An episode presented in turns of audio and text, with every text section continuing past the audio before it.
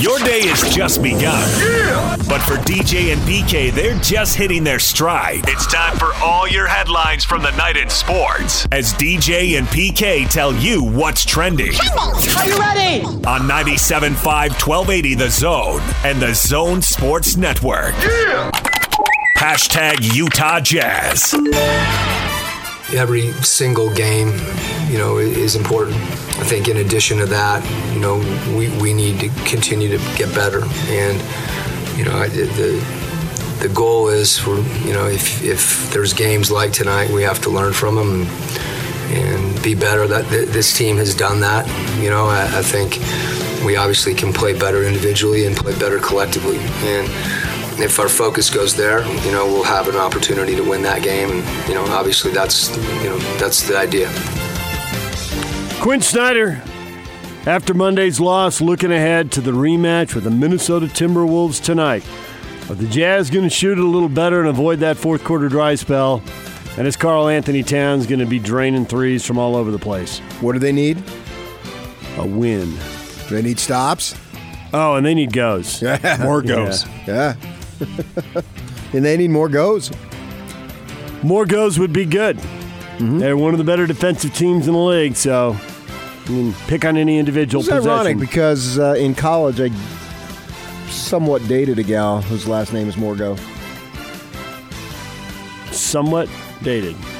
A gal. Well, she was hot to trot, and I was not quite at that stage. Ah, there you go. So when she found out I was not uh, eternal companion material, she went her separate ways. Ah, there it is. But She was a little drama queen, so it's probably best. I got, I got somebody who's the ultimate non-drama queen now. Very, very low maintenance. Guys, one piece of advice: you gotta have them be low maintenance, because I don't care how sweet they look. The high maintenance, eventually, it's gonna wear on you. It's gonna wear you out. That is truth right there. So you need low maintenance. Drama Mama will make your head explode. Ears flying one way, eyeballs Yeah, flying And I got to say, the broad that I got, she is low maintenance, man, all the way, and I'm very happy with her. Low maintenance. Way to go, sweetie. And go Jazz. Jazz tonight in Minnesota, six o'clock on AT&T Sportsnet. The Salt Lake City Stars are hosting Sioux Falls tonight at Slick, and we've got tickets to that later in the show. DJ and PK. Hashtag NBA. Holding on to it near the logo, gives it up to CJ, swings left for Melo. Melo takes a three from the side. It's good. And Carmelo Anthony, with his first points as a trailblazer, is a triple. LeBron bounce. AD 17 feet. just outside the free throw line. Pretty good answer. There's the triple double it for. LeBron. LeBron James has a triple double against OKC. He's the first player in NBA history to now have a triple double against every single team in the league. Whoop-de freaking, Freaking do. You see, these teams didn't exist when Oscar and Magic were doing it, so. Magic, come on now. I mean, Oscar, why don't you have a triple double against the Timberwolves? Because there were no Timberwolves. What does that prove? I don't know. They need better something than we thought? They need something to talk about on a November night. The Lakers won again. It's kind of boring. Yeah, the Lakers win again, 112. We already know he's an all-timer.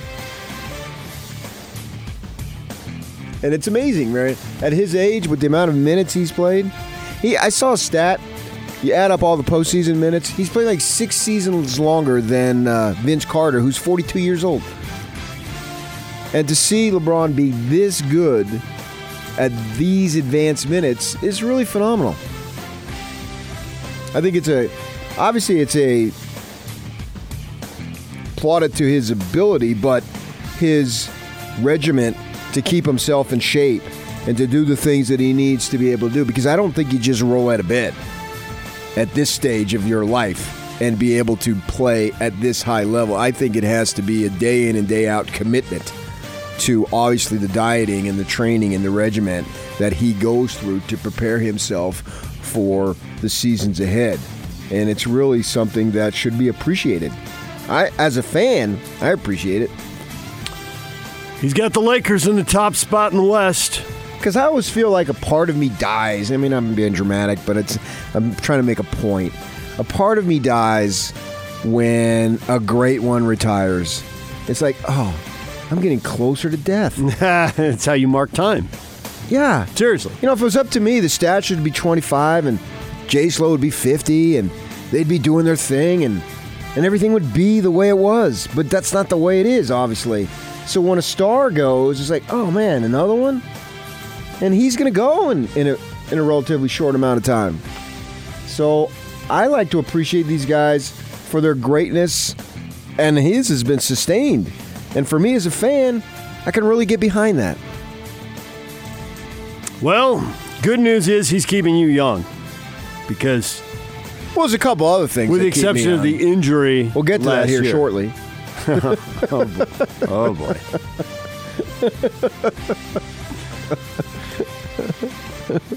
Ah, I see. All right.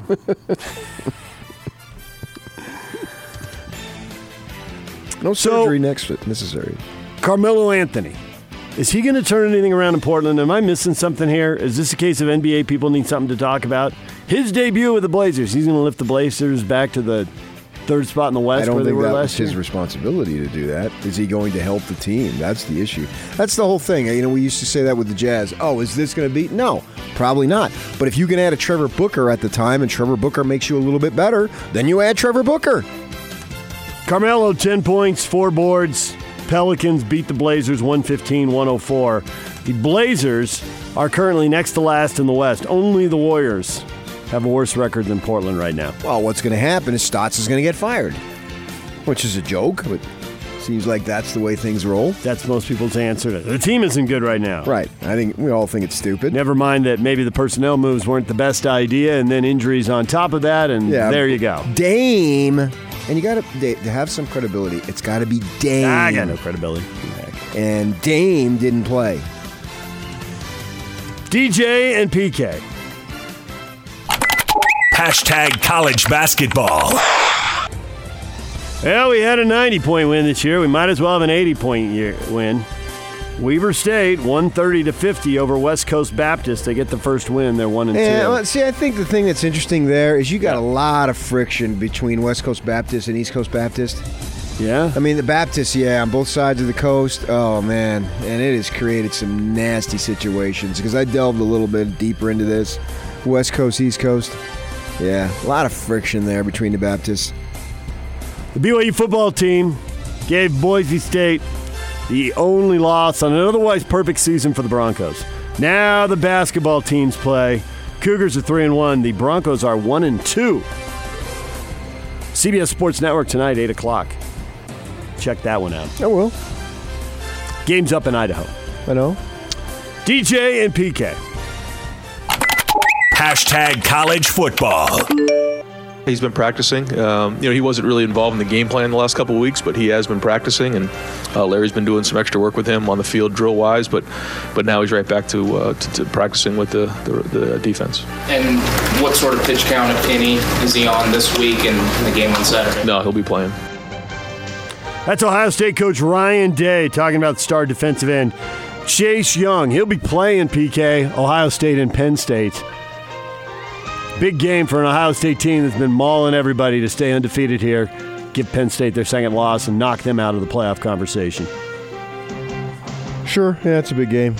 But, I mean, if Ohio State loses, shouldn't they be considered? If Oregon and Utah are in the mix, shouldn't one loss Ohio State, assuming that they win the rest of their games and don't have two losses? They would still be in the mix, I would think. Yeah. I would think that a Penn State win over Ohio State would not be a good thing so for the it's a Pac 12. sort of big game.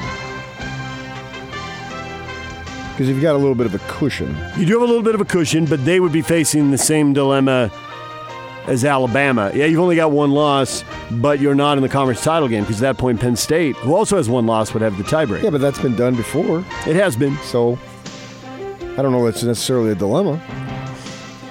They lose by a field goal to these guys and they win the rest of their games. Does it eliminate them? You know, I think maybe that, I that's think all that's the bigger you. issue is what does a conference title really really mean? I'm not sure it means enough. I'd agree with you. I don't think. I think we all think that it wouldn't save what Tim Brando was talking about. The three-loss team that wins a weaker division and gets in. I don't think it does anything for that team. For the undefeated team, I don't think the undefeated team needs it. But when there are a bunch of one-loss teams, it seems like the team with the conference title ought to have an advantage over the team that doesn't have it. But it's not. It doesn't. That was my concern, and I'm still getting hammered from the Ute fans. Apparently, some Tampa guy wrote something that was all that, and apparently, I hate the Utes. And uh, you know, I, I not only want them not to get in, I want their program to be disbanded. I mean, let's make sure I'm perfectly clear on this. And so, blah blah blah. But the fact is, it doesn't appear that a conference title weighs that heavily. And maybe it should. Maybe I I tend to think it should. Because you look at Ohio State and say if they don't win it, well, I think they're going to win it, but we're just going theoretically here, and they don't. Well, their conference is tougher. Yeah, but at the same time, you have way more advantages to be able to compete in that tougher conference. Just on theory, I'm not saying necessarily it is every year. I'm just going just for argument's sake. Advantages like budget. They got cash, baby. the thing that matters the most, money. Better time slots so we see them more often. Yeah, and I was thinking about that too. And I put this up on Facebook. You know, what can the Pac 12 do? This idea of exposure. Well, we see in the NCAAs, they assign these folks because our local guys have been on there Tom Holmoe, Chris Hill, and whatnot, and they get assigned for basketball, they get assigned conferences. And so they study those conferences. You would think, how many members are on this committee? Is it 13? Something like that. But, irregardless of when they play, if, they, if you're on this committee and they play at 2 in the morning, you should be watching. You don't necessarily have to be watching live. Because you can DVR it. But you should be studying. So, does the, ex- the exposure in terms of media attention and, and all this other stuff. That's great and it's needed. We get all that. And for individual awards and for recruiting and, and just for the fan experience that so they don't have to be getting home at one in the morning in a stupid college football game. And in November when it's lousy weather, you know that might happen next week. We don't know. For I guess Colorado, the latest it can start is eight thirty or at five thirty. But the committee the time of the games should be completely and totally irrelevant.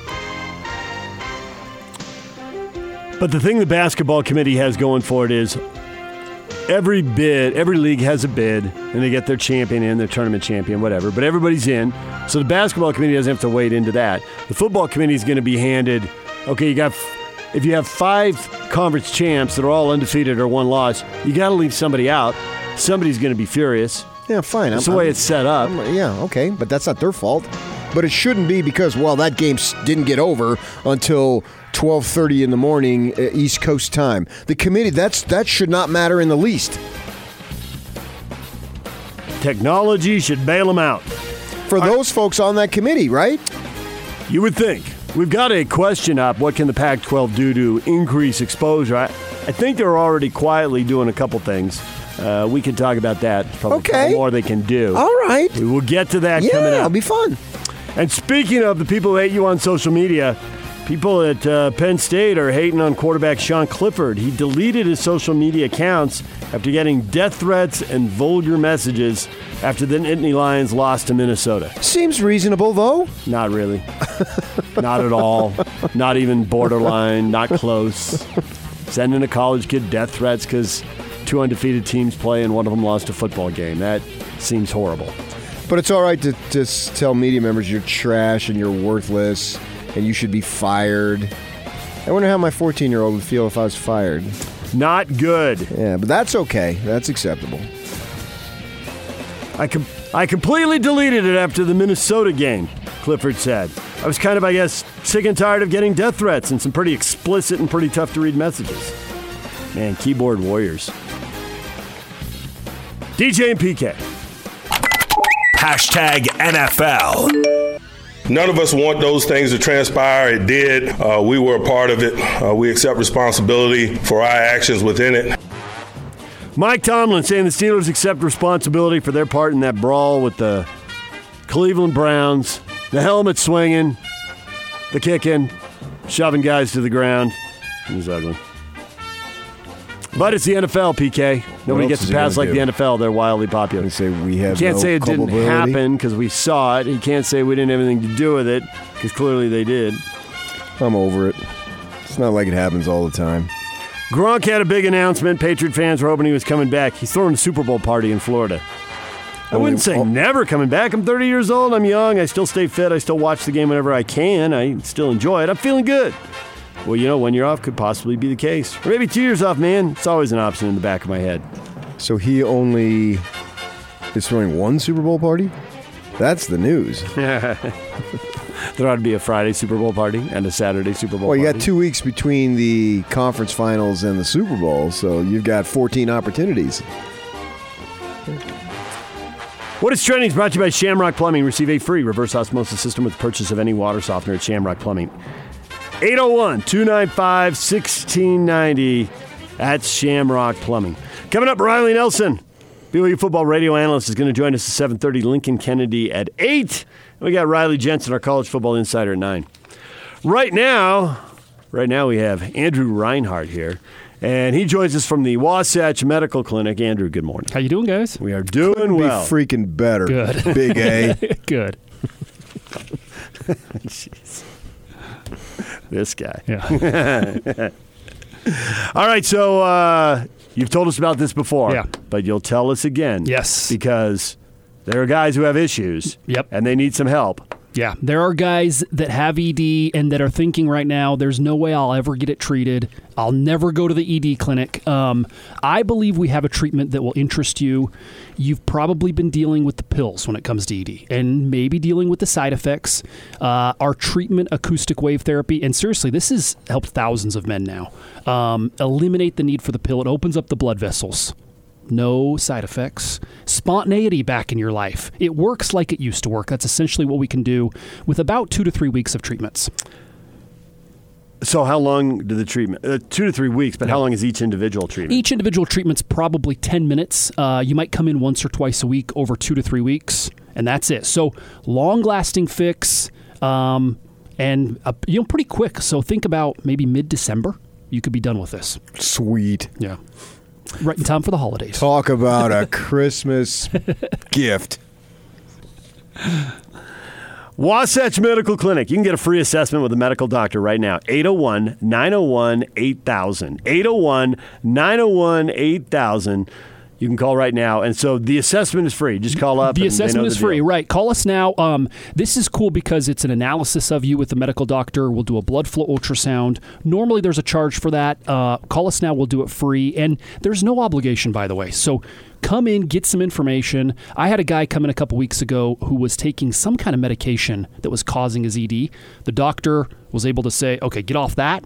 The treatments were not a good fit for him. So that's the kind of stuff that can happen during that free analysis. So how often do they have all the answers after that? Uh, They should have everything. 30, 45 minutes with the doctor, they'll get it all. Okay. 801 901 8000. Wasatch Medical. Free assessment 801 901 8000. Thanks, Andrew. Thank you, guys. And now, attention, top of the wire on 97.5, 1280 The Zone and the Zone Sports Network. Jazz are in Minnesota tonight. Game tips off at 6 o'clock on AT&T Sportsnet. Listen to it on your way home right here on the Zone. Zone's coverage begins at 5 o'clock with the pregame show, and it'll be on 97.5 The Zone. 1280 The Zone will have the Salt Lake City Stars and the Sioux Falls Skyforce at 7 o'clock at Salt Lake Community College. Elsewhere in the NBA tonight, ESPN doubleheader, Warriors and Mavericks at 5.30. Celtics and Clippers at 8 o'clock. Also tonight, BYU is at Boise State, 8 o'clock on the CBS Sports Network. Top of the wire brought to you by Diamond Airport Parking. Don't take a bus tour at the airport parking lot. Diamond Airport Parking offers covered self parking, covered valet parking, open valet parking, and free 24 7 car to curb shuttle service. Diamond Airport Parking since 1922. Just off I 80 and Redwood Road. Park right and save at Diamond Airport Parking. This, this, this is Hans Olsen and Scotty G. It's what you want. BYU Director of Athletics Tom Holmoe announcing a contract extension has been finalized for head coach Kalani Sitake. I'm glad that he's extended. I'm glad that they're showing him some confidence. But for BYU to come get out in front of this and be like, well, we're just showing how much confidence and how much we love this guy and how much we believe that he is. Well, there's some guys back there that they weren't so confident. They didn't have that belief. But Kalani shut their mouth with a couple of big wins over Boise State and Utah State, got themselves bowl eligible, and now we get to see Kalani's guys come off missions. We get to see Kalani move forward as a recruiter, yep. and I'm excited to see the future of what BYU holds now with Kalani Sitake. Catch Hans and Scotty every day from noon to 3. Presented by your Rocky Mountain Chevy dealers on 97.5 1280 The Zone and The Zone Sports Network. Join the big show Friday from 3 to 6 at the warehouse in 1967 South, 300 West in Salt Lake City. Prices so low, it'll blow your mind. Lincoln Kennedy Pac 12 Network analyst coming up. Riley Jensen. Lincoln will be here at 8. Riley Jensen, our college football insider at 9. Riley Nelson, BYU radio analyst, will join us here momentarily. The Cougars going to UMass. And then to San Diego State to finish the year. Got any storylines? Anything to watch for in this game? I mean, we know Liberty smoked UMass 63 to 21, and UMass literally has the worst defense in college football. No, this is like BYU's Idaho State game. Oh wait, they already played Idaho State. UMass gives up 52 points a game. All right. No, I got I got nothing for you. you got nothing. All right, we'll talk to Riley about all his other college football knowledge, everything else. You got anything for the Ute fans right now? Questions up on Facebook. We'll be hitting this later in the show, but for the 7 o'clock crowd getting to work. Two weeks left. Utes holding steady at number seven. The new poll is out. Do you think they're getting in? Paul says no. Utah's going to lose a game. Remember who they are. Well, if they lose to Oregon, then that's a moot point, certainly. Uh, but right now, I don't trust the committee, but I think they deserve to get in if they win the rest of their ball games and go 12 and 1. It's what we were talking about. What type of weight should be put on a conference title? In some ways, a conference title has become weightless. Yeah. And it's nice and you hang a banner, but for the ultimate goal, it doesn't seem to matter. But when you look at this team, and they are rolling out potentially eight of the 12 starters right now that we can say is go- they're going to have a legitimate shot to make the NFL. That's a very powerful statement and everything came together. This is a, obviously senior day is going to take longer than the game in terms of the game being competitive anyway. Uh, because they've they got should smoke Colorado and they got a ton of seniors, right? And it's it's an unusual situation, and who knows when you're going to have it again, but it doesn't matter. You have it now, and so with that in mind, you'd like to see the best team with all these seniors and a phenomenal record get an opportunity to compete at the highest level. I have no problem playing in the Rose Bowl if that's what it comes down to. Uh, but it doesn't seem like maybe maybe I'm wrong. Maybe the conference title will carry weight, but it doesn't seem like it carries enough weight. Should they get it, either team for that matter, Oregon or Utah, should they get that, assuming both win out, and then whoever wins that ball game. There should be some. There's something that should be said for winning your conference, but it's almost like for Oregon, it's it's a knock if you go through ten and zero. Well, then how? Because the good? league wasn't good. Yeah, and just dismiss it. And yeah. that goes to Tim Brando's yeah. point about it's just a pretzel. They'll take the logic and twist it however they want to get to the result they want.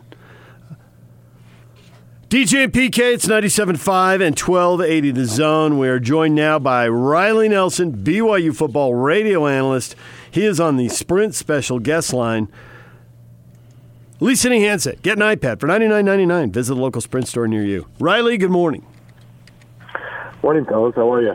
We're good. We were just discussing UMass uh, briefly there and looking at some of their numbers. They give up over 50 points a game, which is the worst out of all 130 teams in the bowl subdivision. And I know anything can happen. And I know UMass beat BYU a couple years ago in Provo, but I'm looking at the way this BYU team is playing and the way this UMass team is playing and I'm I'm I'm not seeing a storyline here. I'm seeing a beating. Are you seeing it any other way?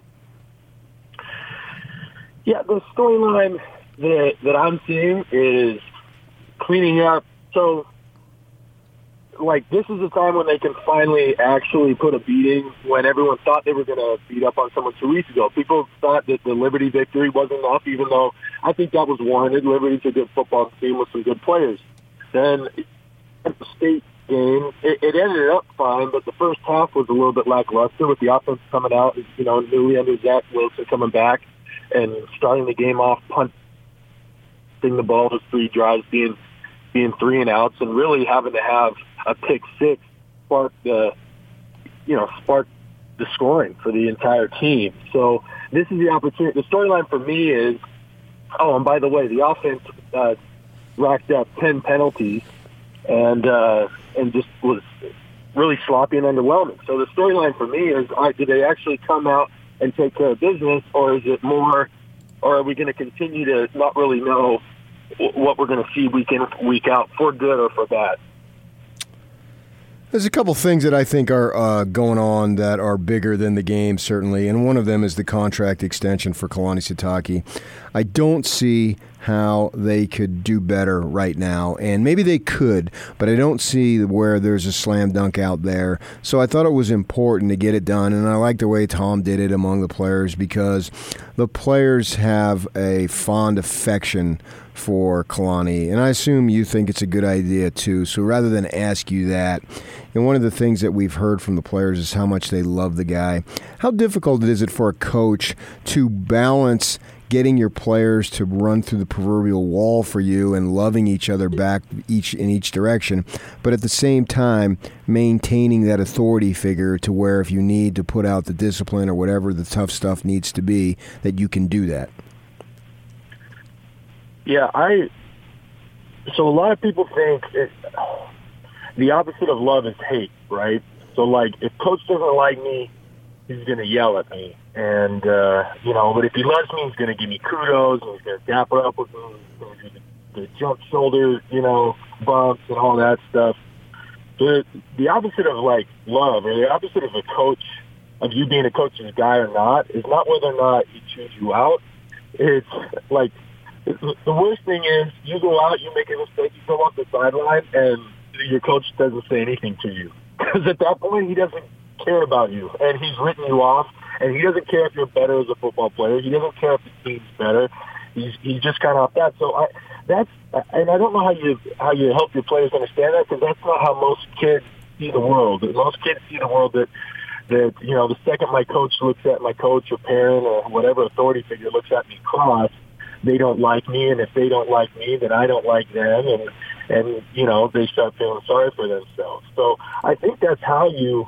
And Kalani, Kalani does have a way of putting his arm around guys and letting them know he cares. And just so, just by Kalani's nature of showing natural interest in the players in their lives, he's going to do that, and then just help them understand. And and I think he can, on that foundation of being able to put their arm around them and and do all that, he can also say to their face, like, listen, I'm going to be hard on you because I want you to be a great player. I want you to be a great player here. I want you to contribute to this team. I want the team to be great, and I want you to, you know, to achieve the maximum potential that is available to you as a football player. So that's that's how I think you can establish it. You establish, you let them know that, like, hey, yeah, I'm a I'm a player guy, but a player guy doesn't mean I let you get away with whatever you want. Being a player guy means that I architect a system that makes the most out of you as a football player. And then is, you know, this isn't specific to BYU, but it's maybe emphasized at BYU a little bit more.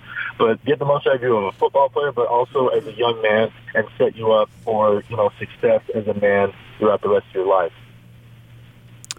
Riley Nelson joined us here on 97.5 at 1280 The Zone. Uh, Penn State's quarterback, Sean Clifford, has deleted his social media accounts after receiving death threats and vulgar messages. Now, it's not that you're old, Riley, because you're not, but social media's changed a lot even since you played. But what kind of blowback did you get from the public? Did you, whether it was letters or social media or stuff people would say to you or your teammates, did you hear many stories about that? Yeah, so um, my social media journey was I, I had it when I was the backup. So, you know, 2009, no one cared. 2010, um, you know, people hadn't really picked. I mean, people were kind of picking sides, but everybody was still. And when I say picking sides, between Jake and I, right? but everyone was kind of optimistic. I got hurt early enough in that game, you know, week three of that game, and, and was out for the rest of the season that I, I didn't really get a lot of stuff. And then mm, junior year, so I was the backup again, and again, no one really cares about you. You can actually grow your hair out, and nobody worries about you. And then the second you come in throw a touchdown pass, you got you know folks in the administration telling you you need to cut the hair by tomorrow. And that you know next time you show up on campus, your hair better look different. That's the story for another day. But um, it's, I, I I I win the job back. Um, obviously, the well documented Utah State thing, and it started. There, there was an uproar. It was, it, but it was it was bifurcated in that a lot of people saying, "Man, love the way you play, love your heart, love you're so you know entertaining." Riley fan, da da da. And then there was a, there was a very large faction of people who felt very passionately that Heaps was the guy, that I was undermining his success as a quarterback at BYU, and that therefore was hurting was hurting the program. And there was quite a large and vocal faction on Instagram. sorry, on Instagram and on Twitter, and that continued to grow um, uh, through that year. Where to by the end of that year and into that off season, when he announced his transfer, it was getting so much. It was such. And look, um, I, I, it, it doesn't it doesn't bother me that much. And I never, by the way, I never got death threats. I just got you know, you're a selfish player. You're you know, you're a fullback trying to play quarterback. You're never going to be great at BYU. You're, you know, I'm, I'm, I, I've been a lifelong BYU fan. As long as you're a quarterback, I can't cheer for him. Like it was stuff like that. Which, whatever. That, the way I viewed that, anybody who's going to go be a keyboard hero, hide behind an anonymous user account on, you know, on a social media, and say things that they would never have the guts to say to me in in real life. That shows to me that they have they have the issue, right? It's not it's not me. It's they have something deep seated inside of them that makes them feel the way that somehow they get gratification or, or a little bit of satisfaction out of that. And and it's and it's a hollow and a and an unsatisfying gratification gratification at that. So it wasn't like I was offended. It wasn't keeping me up at night, but just with my, you know, it was a it was a constant drip, and in my mentions, and as I was using social media, like for me, my Instagram was much more like friends and family and things like that, and and not so much about football. But my Twitter was more about football and interacting with teammates and things like. that. But it would just be constant. It would be daily in my mentions with someone trying to, you know, dunk on me or tell telling me, you know, how how bad of a person or how bad of a player I was. And it just got to be so big of a distraction that by the end of my junior year, I, I deleted all my social media too, and didn't get back on it until, you know, I think I, I think I rejoined Twitter probably a year and a half after graduating, and I'm not a photographer, so I'm still not back on. I'm still not back on Instagram. That's that's just not my deal for me. But uh, it it was a it was a huge distraction. I don't know if he feared for his safety. I never feared for my safety. The insults never really mattered to me what much, but it was a distraction. I, I will say this though, just being 100 percent honest. The, hard thing was, aside from just the distraction and the dumb comment, the hard thing was that it would take a lot of energy to not respond because you never want to get in the in the mud with these trolls because it, it's it's no winning. They're always spinning and they don't have anything at stake, and a lot of times they're anonymous, and so there's nothing out there for them. So it's a lose lose for you as as the one they're taking shots at. They never go back at them, but you know the competitor in you, the ego in you, the the just you know if they were to come up to me on the sidewalk and say some of that stuff, I'd step to them, and if you know, I I I'd take care of my business if I needed to take care of my business. But in the in the Twitter sphere, and the fighting and the back and forth, it, it's a losing battle, and and so I figured, look, rather than just like continue, continue to resist fighting and continue to have to deal with these distractions, just delete it all. Yeah, that's why every night after we say grace before we eat, I tell my kids, anybody gets in your face, f them. I mean, it's just the philosophy, and it's it's worked for my family. You know, you, you can decide what you want to do with yours, but uh, that's what we do. Yeah, yeah. I, I mean, you got you got to stand up for yourself because in today's world, um, if you don't stand up for yourself, no Right. one else will. Exactly. And, uh, and you can and you can and you can learn lessons, you know, and you learn lessons for good and for bad. You know, there were times when I'm like, all right, I st- I, I stepped up there and I overreacted, and I, I I regret doing that. But there was other times where I was like, that guy needed to be put in his place. And I put him in his place, and, and it probably better off for doing it. You know, in addition to the hair and the abs, the attitude, Riley, I always thought we were twins of different mothers, man. We got those things, all of them in common. It's obvious you and I have had a connection that is just, it's unspoken, but it's deep. Yeah, well, if my life can turn out to be, you know, half the life that you produce, in other words, you know, being kindred spirits, then I will be tickled pink. I'll be just, I'll be just so happy. I wanted to bring up something that I think folks that are inside the program have known this for a good while, and maybe some folks had put it out there. And I'm talking about all the stuff that's available and the money that's spent on the BYU football program versus the money that's spent on programs that they're expected to compete with out on the field. And I, I can recall when the assistant coaches all went with Bronco, I spoke to some of them and they were talking about what was going to be available with, for them back there in Virginia versus what was available here. And it wasn't even close. And then you get a kid like Tanner Mangum, who's just been in the program, obviously, and now he's out of it, going on Twitter talking about how, okay, it's good that you extended Kalani. Now, here's some other things that you need to do. And he put that on Twitter, and some people said, you know, basically, he used the word resources, and some people said, well, what are you talking about?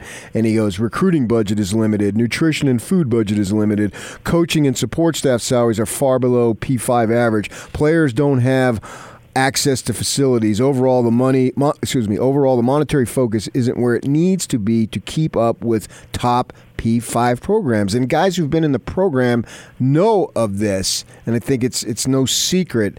It- Can BYU be able to compete at the level that it wants with to the point of almost taking it as a stance of pride? We're cheap. So when you say BYU compete at the level that it wants, there are different factions of BYU. There's the BYU fan base, there's the players and coaches, there's the academic side of BYU, and then of course it is you know it's owned by by a religious institution. And one of the one of the reasons why this is even a debate is because when you say what BYU wants, or we look at the expectations for the program, I do not believe that, that those are uniform across all of those different factions. I believe that um, different ones are with with the way the program has been in recent years. As much frustration as that has caused people, I think there are, there are some people that are just okay with it. Look, there's been there's been no scandal. I mean, the closest thing was uh, our boy, yeah, maybe Kai Nacua might be another one after his performance in the, in the Miami Bowl, right? Although you never punch dude from behind, right? PK, we'd never do that. But the closest thing they've had to a scandal in the recent years is, uh, you know, is a, is a is a melee, and that really that blew over quite quite quickly. But the program, for the most part, kept its nose clean. It hasn't been a, I mean, it hasn't reached the depths of, of what UMass is going through as far as one and ten giving up fifty uh, points a game, and there's no light at the end of the tunnel. So they haven't fallen that far. They had the one year without bowl eligibility, but other than that, you know, they've made bowls in you know 15 out of the last 16 years or whatever it is, and and I and I think that's okay. And so the investment, is, you know, to to increase the investment for for some of those factions, they say, why? We're getting what we need. We get nationally televised games. It's promoting the brand. It, it's it's overall good. And then there are those who are starved for excellence. And if they if they want to achieve that excellence, then then Tanner makes valid points. You need look. I I only spent one season coaching my little brother. I was offensive coordinator at Logan High, and we we we had a great team. And um, people always ask me how it was coached. But towards the end of the season, we got into the playoffs, and one of our best players got suspended, and one of our best players got hurt. And we ended up losing a close game in the playoffs that we shouldn't have lost. So everybody asked me, what was it like to coach? I'm like, coaching's great when you got guys. When you got players, coaching is awesome. When you don't, it is miserable. And you know, and so that when he when he talks about recruiting budget, he talks about being able to compete with P5s across that for athletes. Yeah, in order to achieve excellence, you need better dudes. In order to get better dudes, then you have to at least meet the status quo, if not exceed the status quo, in recruiting those those guys to come play in the program. But um, uh, just and then just the elephant in the room, and I, I, I'm going to do uh, like I often do on your guys' show, throw out a disclaimer there, where the church, it, it, right now, the athletic program, contrary to what many believe, I've, I've heard this from everybody from the president of the university through Tom Holmoe and down through the coaches. It is self-sustaining. In other words, the revenues that fund only come from the revenues generated within the athletic program. They do not come from the, the other funds that subsidize the academic portion, which we all know come from tithings, offerings, and donations made to the church, right, made to the religious institution. The, the only way to substantially increase that athletic budget is two ways. One, get to a conference. That's why we're all praying for that. And then that increases the revenue significantly coming into the athletic program. Or two, take some of those church funds and and uh, and subsidize or and contribute to the athletic budget. Now, here's the here's reason why I feel like that hasn't happened at this point is they BYU has kept their nose clean, but every time we turn around, there's a different scandals involving sports across the NCAA, and so uh, with the optics for the church, let's say they are paying, let's say they are paying a coach three to four million dollars, and half of that is made up of of church members' religious contributions, right? They're making a tithing contribution or they're making an offering contribution that's going to the building up and the furthering of Christianity in the world, which which uh, entails helping the needy and the poor, and then also you know supporting the church and its facilities and and, and its goals. And two million of that four million dollar salary is is subsidizing it, and then there is a, a you name it scandal. There's a cheating scandal, or there's a you know, there's inappropriate recruiting, like like it's happened to. I, I would say hair that goes a uh, little below the collar. Yeah, or, or even hair that goes a little below the collar. you, so you get something like that, and now you have members of the church that are saying, "You're telling me that the money that I put forward to help further Christianity in the world is now subsidize a program that has done that." That's the risk that's, that's out there, and that's a very real risk. And so they haven't pulled. In my reason, that's one of the reasons why they haven't pulled the trigger. Now, I don't have. I'm not. I'm not speaking with the you know the board of directors or any of the guys that, that make those decisions in regards to the church, but that's. And sorry to kind of go on a, a long a long monologue here, but I do see the rock in the hard place that the ultimate decision makers, which are the leaders of the academic university and those involved in the church, why they have not been quick to to subsidize the athletic budget with you know what what they deem sacred funds. Riley, we will be back to discuss your hair and your abs again next week. you enjoy the trip to UMass and what should be a big BYU win, and then uh, we'll look ahead to San Diego State. That'll be a good game to wrap it up. Okay, always a pleasure, fellas. Thank you. Thank you, Riley. Riley Nelson, BYU football radio analyst, joining us right here on 97.5 and 1280 The Zone. Lincoln Kennedy, Pac 12 network analyst, going to join us in about 15 minutes. We got more feedback rolling in from people who watched and saw that Utah is still number seven in the playoff committee rankings. Are the Utes going to make it into the top four if they win out? Got a lot of people weighing in on that, and we will get to that next. Stay with us. Take the zone with you wherever you go. Let's go. Download the all new Zone Sports Network app on your phone and get live streaming of the zone as well as podcast editions of every show. From Salt Lake to Shanghai, Provo to Portugal, or Ogden to Oslo, wherever you go, we'll tag along. Let's go. Download the new Zone app by searching Zone Sports Network wherever you shop for apps. It's the Zone Sports Network app from 97.5 1280 The Zone and the Zone Sports Network. On Thursday, tomorrow, come on down to Metro by T Mobile, located at 87 West. 3300 South between 3 and 6 p.m. Join the big show. They will be broadcasting live. Got a question up on Facebook. Two weeks left. The Utes are holding steady at number seven. Are they getting in?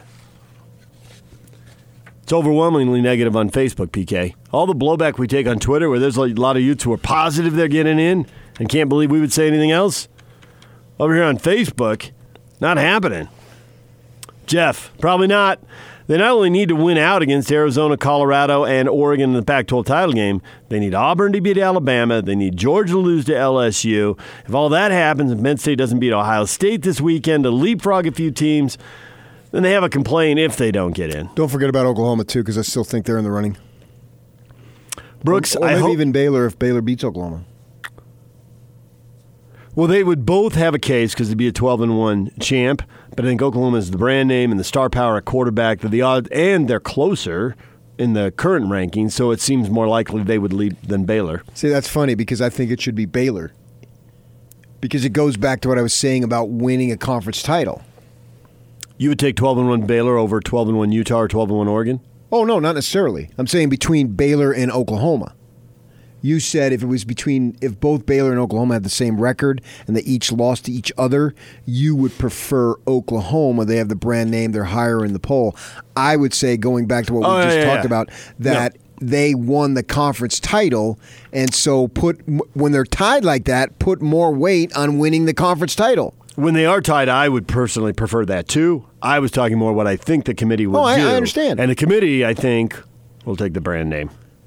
we, we've seen that before. Well, I- yeah, I'm not. I don't know that's uh, not true, but for me, in that situation, Baylor versus Oklahoma, not Baylor and Oklahoma versus the others, but those two versus each other, I'm goes back to what I'm saying is there should be some weight on the conference title. And eh, you know, I, I, I we posted this thing a week ago, and I didn't anticipate the firestorm. I mean. I, this morning, I'm still getting blowback on it a week later. I appreciate y'all reading it. You make me money. Thank you. And apparently, it obviously had an effect. But as I thought about it over the course of the week, including today, I'm thinking, you know, I can understand I, the, the personal shots are ridiculous. I mean that that, but that's who you are. But the uh, frustration yeah. that the team is getting And they over. expect me as a so-called local guy to stick up for them. that has no impact. And, and I know, but that's what they. I get that. You, again, ta take your logic out of it for once in a while, and just go on raw emotion. And they're, They're go- mad, baby. They're going on emotion because they look at me as a guy who's up there, a guy in the community, a guy, dare I say, I mean, I mean. And, and Andrew, you're in here from Wasatch Medical, and you can speak to this, Andrew. I mean, I'm a loyal guy, right? I mean, come on, look at me now. What do I have on, Andrew? Ute hat. I have on a Ute beanie. So they expect me to be one of them. And they viewed me as going outside the family. And one thing I've told you, Dave, and Andrew, and Jake, is you never go outside the family. You never go against the family. Andrew, Yeah, I was gonna say, this is reminding You me You end of up getting shot on the hood of a Right. car. I saw the movie. I know what happened. So I'm starting to come to a better understanding of their frustrations. They were just going to pick up some fruit. Right, You know, right. you know, and so they view me as going outside. And that's where the frustration lies. The cheap shots are ridiculous. We all understand that. But and making it personal. But they view me as wanting to stick up for them. Even though I, I think I am, but they viewed it as going against it because I said I don't trust the folks who are in charge to reward you. Now, speaking of rewards, let's bring in our guy Andrew because Andrew. he's going to tell you about a reward that's awaiting you. Andrew's here from Wasatch Medical Clinic. So you've talked to us before about this. Yeah. No surgery, no pills. Yeah. A solution for ED. So how many treatments? How long do the treatments take over time? How long do they t- take in each individual session? How does it work if someone decides to do this? So, if you want to come in and do the treatments, uh, first of all, it's a non invasive device that's just placed on the skin in our clinic. 10 minutes, really quick, no recovery time, by the way, not sore or anything like that. Um, you might do a few treatments over two to three weeks, and that's generally it. So, long lasting. Um, you can get fixed really quick. If there's a guy out there struggling with ED thinking, I'm not going to go into the, I'm never going to get this fixed. Uh, the problem will probably continue to get worse. And think about two to three weeks, we can have you done with these treatments. That's pretty quick in the long scheme of things. Um, maybe first part, second part of December, you're back to normal. No pills. It opens up the blood vessels. That's essentially what we're talking about. ED is a lack of blood flow, and this is the first thing that treats the root cause of the problem. So, Wasatch Medical Clinic, you can call them, uh, get a free assessment at 801 901 8000. Does testosterone work to fix ED? That's a great question. Um, my non doctor opinion is that it does not work for ED. A lot of guys come into our clinic having tried that. It, it may work for energy or for some other things, but when it comes to ED, we've seen it fail time and time again. We find that this is a physical problem, it needs a physical solution, it's blood flow. 801 901 8000. That's the number for the Wasatch Medical Clinic. You can get a free assessment with the doctor at 801 901 8000. You can call and set up an appointment. Andrew, thanks a lot. Thanks, guys.